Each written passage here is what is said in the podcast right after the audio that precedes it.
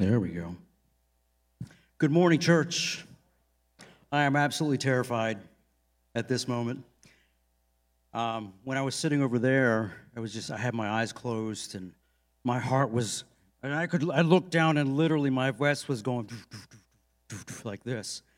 And it reminded me of um, another life, another occupation, a totally different person, standing in front of a door with eight or nine or ten other guys about to go through that door, not knowing what's beyond that door, but knowing what is beyond that door is probably very lethal. And that's the exact feeling I had sitting right there before coming up here. Not that you all are lethal, don't take that the wrong way. Um, so thank you, Stephen, for those that great reading. And we're not going to use any of them. No, we are. We're going to use one. So we're continuing in the series of what disciples do. So this morning, we're going to take a look at this. Disciples believe in the God of the living or believe in a living God. So we've heard readings. We heard, what was it, four different readings? Five? I don't know, nine? I don't know, however many you read, Stephen. We're going to take a look at the Psalm 145 reading. And I'm going to read through it it's short, and then pull a couple things out, and then we're going to shift gears. We're going to shift gears a couple times. So, Psalm 145, a psalm of praise of David. I will exalt you, my God and my King. Not somebody else. I'm going to do it. It's my responsibility to do it. It's not my, it's not my responsibility to watch you or someone else extol God. I need to do it. I will praise your name forever and ever, forever and ever and ever and ever, which means every day, forever and ever. Not just today in church right here, but every day, forever and ever. Every day, there we go. Every day I will praise you and extol your name. Here we go again, forever and ever. Great is the Lord and most worthy of praise. His greatness no one can fathom. You know, we watch, we hear all kinds of very, very intelligent people try and explain God, try and fathom God, the greatness, the size, the magnitude of God. It's impossible. We just can't do it. No mind can fathom God. One, uh, this next one is really great. One generation commends your works to another. And that doesn't necessarily mean like your kids or your grandkids. We're talking maybe spiritual generations here. So people that you know who are coming who you are coming alongside to help build their life, build their faith and speak into their life and faith. They're the next generation. So what did that say? Commending your works to the next generation. So who are you who are we doing that with? Our kids, hopefully, our families, hopefully, our friends, people you run into at Walmart. That's kind of cool. It's fun. You should try it. They speak of the glorious splendor of your majesty, and I will meditate on your wonderful works. Your kingdom is an everlasting kingdom. We all know that. It's everlasting. Your dominion endures through all generations. The Lord is trustworthy in all he promises, even though sometimes it might feel like he isn't. He is. And faithful in all he does. And this next one is great.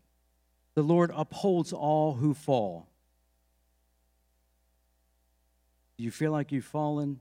Do you feel like that you're a little bowed down from the weight of life? The Lord lifts up all who fall and lifts up all who are bowed down all eyes look to you. Where do, I, uh, where do our eyes look when we encounter trials or adversity? Do they go here or do they go to some other possible solution? And you give them food at the proper time. You open your hand and satisfy the desires of every living thing. The Lord is righteous in all his ways and faithful in all he does. if you're counting, I have four more pages. but it's really big print, so fear not. We're not going to be here all morning. So, we're going to take a look at the word living, quote unquote living. So, I looked up the definition of the word living. And there, there are a lot of action words in the definition, a lot of activity in this definition. So, the, the adjective possessing life, an active function or use of persons who are alive, relating to the routine or maintenance of life, full of life, interest, vitality, true to life, realistic. So that's all the noun definitions of the word living. Switch to the, I'm sorry, the adjective. Switch to the noun, the condition or action of maintaining life, a manner or style of living. So for all of you word geeks, that was the definition of the word living. So now we're going to take a look at the action words in the psalm that I just read, since living implies action of some kind. So in that psalm, here are the action words praise, exalt, praise again, praise again, extol, fathom, commend, tell, speak, meditate, endures, promises, upholds, lift, bowed, look, give, open, satisfy. Those are all the action words in that psalm. A lot of stuff going on. If you go back through the psalm, it's clear, absolutely clear, that God is alive, that God is active. And the relationship between God and his people is very much alive and active. And the people were taking responsibility for their own life and faith, not relying on others to accomplish the works of God, but getting involved in what we need to do. So here's so next I have a ton of questions. Some of them we're going to answer out loud. Yes, out loud. And some of them to just think about. So on your way here, this is an out loud answer. On your way here this morning, what were some signs that there is a living God? Anybody? Somebody said something. The sun, yes. Anything else? What was that in? The red maples, yeah. Anything else? Maybe we woke up. oh, yeah, that's definitely good. Alan made pancakes. I'm sure that's always a good morning. If we really thought about that question, we could probably list a hundred things easily if we sat here and actually had this discussion.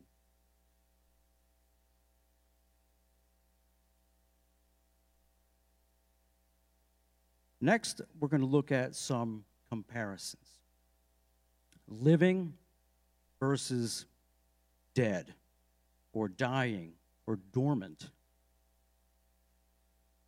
So, a living plant versus a dead plant. We have one plant in our house, one plant that has survived, at least. Um, and that is a plant that we received right before COVID really hit. Maria's father unfortunately passed away. He had dealing with a lot of stuff, and he passed. And some friends of ours gave us this plant. And I thought for sure, man, that thing's going to last a month, and that plant is still kicking. And we have a flag in the plant. He was a veteran, a Navy veteran. And so we have that plant, that flag in the plant, just to honor Dad, remember him, remember his service. We see it every morning. And that plant gets watered, gets tended to, gets cared for. So, what are some signs, some visible signs of a living plant? Anybody? Green, yeah. Flowers. What was that? Growth, yeah. Anything else? Yeah, these are all great. Great. These are all signs. So, what do you have to do to keep it alive? water it, give it light, fertilizer. What was that? Prune it. Yeah, that's very important. Some people talk to their plants. Is there any plant talkers here? Oh boy, we'll pray for you.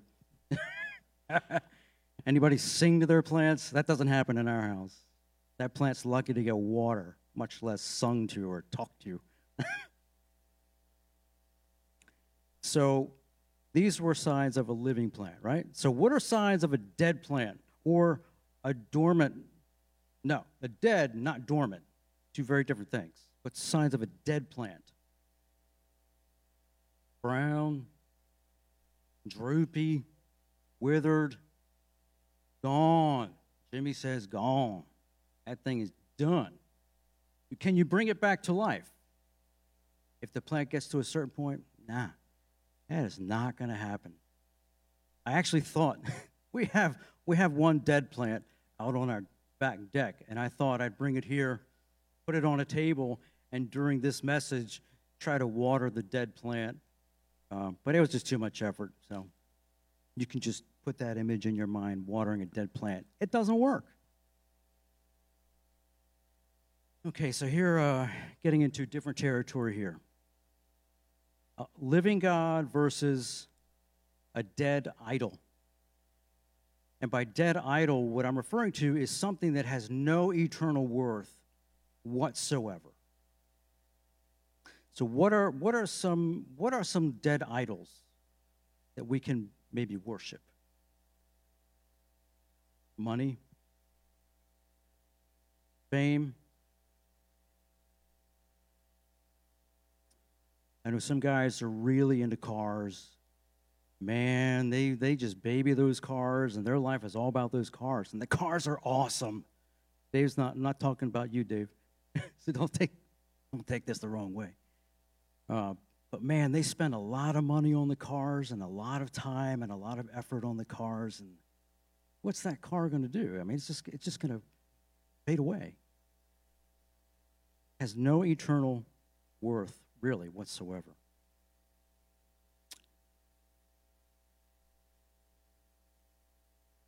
So, what are some signs? This might be a hard question to answer. What are some signs of a, of a dead idol? That's a tough one. What was that? Forgotten? Forgotten, okay? Good? What was that? It doesn't answer. Yeah, you pour stuff into it. You get nothing in return. Nothing eternal in return. You know, some people they worship their job and you can get a lot of monetary return from your job, but that's nothing eternal. And it can even be destructive and totally destroy your life. What can it do that is eternal? Absolutely nothing. Can you bring these dead idols to some kind of life? No, you can't. Can it give life? Eternal life? No. Can it give you what you need to sustain your life? If, it's a job, you can sort of argue, yeah, but eternally, no, nothing at all. At all. Now we're going to switch to a different comparison a living faith versus a dead and faithless living. So, what are some signs of a living faith? Going to church. What was that? Prayer life, an active prayer life. Anything else? Sharing the gospel. Yeah, these are all great things. So, what do you have to do to keep it alive, to keep it growing, to keep it from getting stagnant and going dormant? What do we have to do? Feed it, water it. Somebody said something in the back. Share it. Did you say share it? Yep, yep, all these things. What was that? Celebrate it. Oh, that's a great one. Yeah, celebrate it. So just like dad's plant, we have to care for it. You have to tend to it. And it takes work, it takes effort. Sometimes a lot, well, as far as the faith, it takes sacrifice. As we've said before, you know, when you when there's an opportunity to serve someone and fill a need, very rarely is it convenient, right? Takes some sacrifice. But here's a question. This is a thinking question, not an answer out loud question. So, are you seeing these signs of living faith in your life? Something to think about. Do you even want them in your life? Or is it too much work? Too much to ask? Just want to show up on Sunday, not think about it, not work at it the rest of the week or the rest of your life. Just want to come here, scratch the itch a little bit, and then go home. That can happen. That is really a huge question.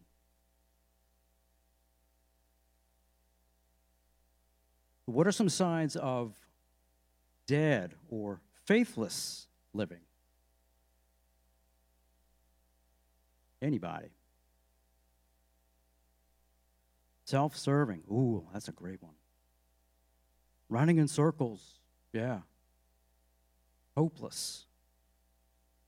Yeah, we can go we can go on all day with this one. What was that one? Lack of conscience? Yeah, people just don't care. Yeah. Yeah, these are all great. So here's a heavy question. Are you seeing any of these signs in your life? I know at times I do, to be totally honest. It's, it's like this it goes up and down. It's never like this and stays that way. It just doesn't happen. So if you are,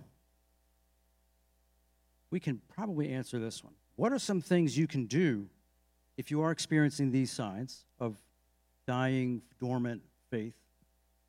What are some things that you can actively do to change that?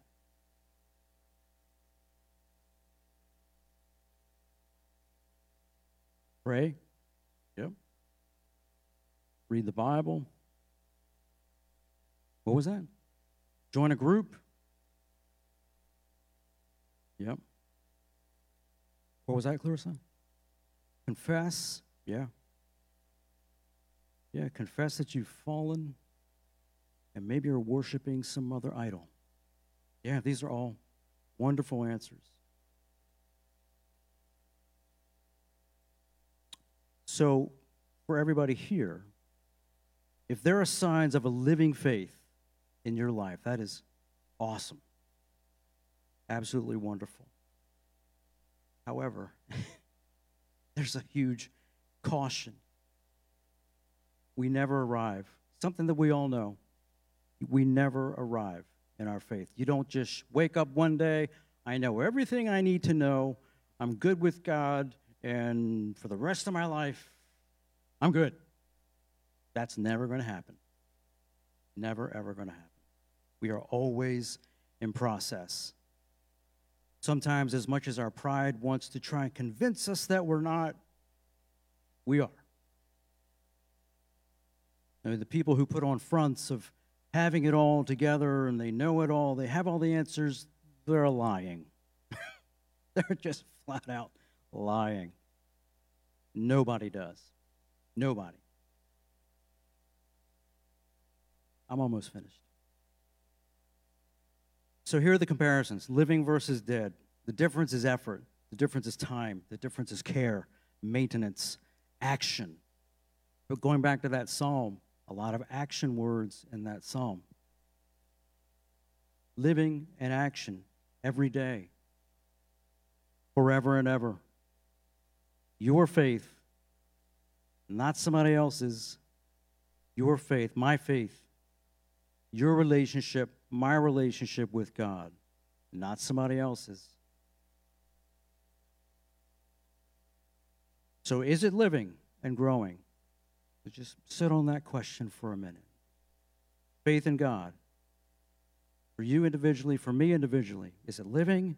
Is it growing? Is it dormant? Is it dying? You think it's dead? So, on your way out of here this morning and into the next week and into the rest of your life and my life, what will be some signs of our lives having a living faith in a living God? That's a pretty huge question. As soon as we leave here, wherever we're going next, what are going to be some signs that I have a living faith in a living God wherever I go next? So for me, um, this is where it's going to go next. So there's a good friend in our neighborhood, and his name's Bernie, and he's a retired crusty old military special ops guy, Vietnam, Green Beret, uh, airborne. You know, he's a highly capable man. He's crusty, and I love him. He is awesome. Uh, so we get together and we uh, partake of beverages. I'll just leave it at that. And just chit chat, just tell stories, and we have a lot of mutual interests.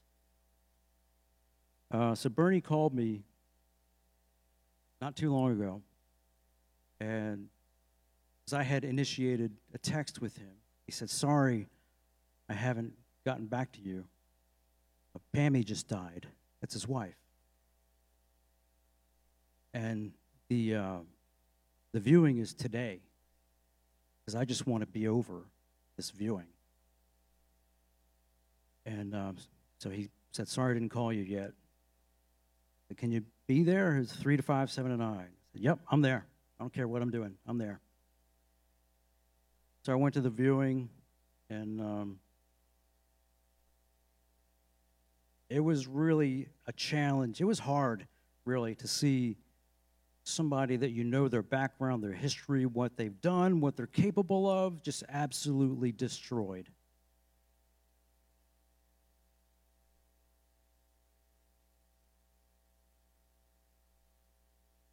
So we chit chatted a little bit at the viewing. I didn't want to spend a whole lot of time because there were a lot of people there.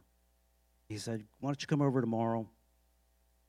So I texted him the next day. He said, I, am just not up so a day or two went by, and I ended up going over to his house. He lives in, in the neighborhood. Um, actually, before that, so I told Maria, you know, what happened because she knows Bernie. And the first thing out of her mouth was, You need to be available for him whenever he needs it and for whatever he needs. If he needs to come here, if you need to go there, if it's in the middle of the night, whatever it is, you need to be available. So it's just a little glimpse into the, the heart of my lovely wife. So spent some time with him, and it was really nice. So we we both cried, and then we talked about other things, so so we could stop crying. And the next day, I sent him an email with a song that I wrote not long after Maria's father passed away. And Lee did a, a beautiful video to this song. And it's if you lose if you have lost someone, you will relate very well strongly to this song from a poem that I read. And so I sent it to Bernie, and um, Day went by. Here's his response I read the lyric. I don't have it together enough to listen to the song just yet. Here's my response Understood. One day, if you need anything or help with anything, let me know. Maria and I are here for you. Side note can we set up a day and a time, if you're up to it, when we can go on a little adventure and you can school me on some really basic metal detecting stuff? That's one of our mutual interests. Even if it's just dumb stuff in the yard. We'll see what plays out. So, my, for me, the what's next, Bernie is my what's next. He's going to be a pretty huge what's next. So, we all have a what's next. To think about what your what next is going to be. So, to close, I'm going to ask again on your way out of here and into the next week and the rest of your life, what will be some signs in your life that you have a living faith in a living God? So I've asked a lot of questions. You guys had some great responses. So as we take communion together, let's consider our responses and what happens next once we leave here. Let's move to communion. God bless you.